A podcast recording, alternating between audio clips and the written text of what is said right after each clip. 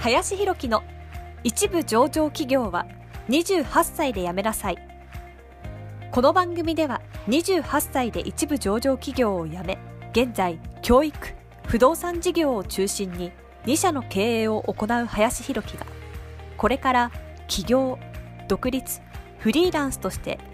自由度の高い生き方を目指したいと考えている方向けに必要な知識マインドをお伝えしていきます。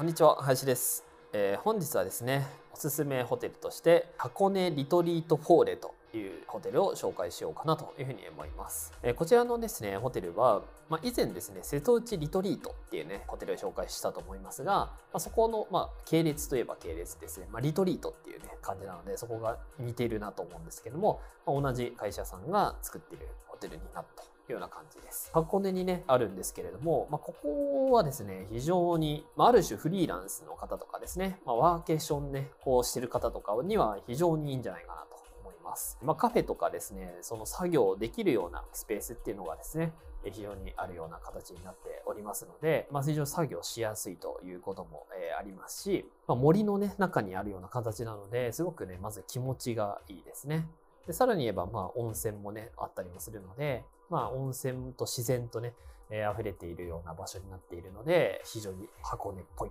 というのが感じられるかなというふうにえ思います。あとね、その、なんか朝の時間とかはですね、なんかコーヒーとかパンとかもね、まあ、無料でこう配ってくれてたりもしていたりもしますし、まあご飯もね、美味しいというような感じだったりもしたので、すごくこう、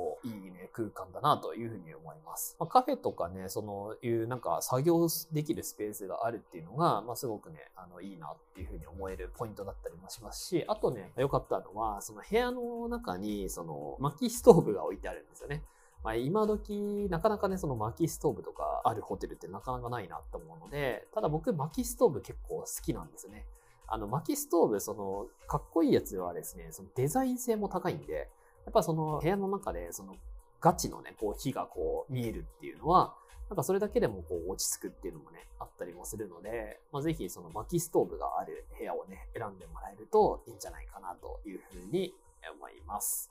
はい。ということで、えー本日はですね、おすすめホテルとして、箱根リトリートフォーレを紹介させていただきました。本日もありがとうございました。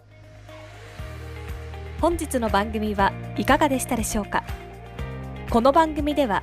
林弘樹への質問を受け付けております。ご質問はツイッターにて林弘樹とローマ字で検索していただき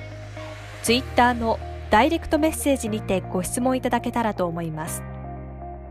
たくさんのご応募お待ちしております。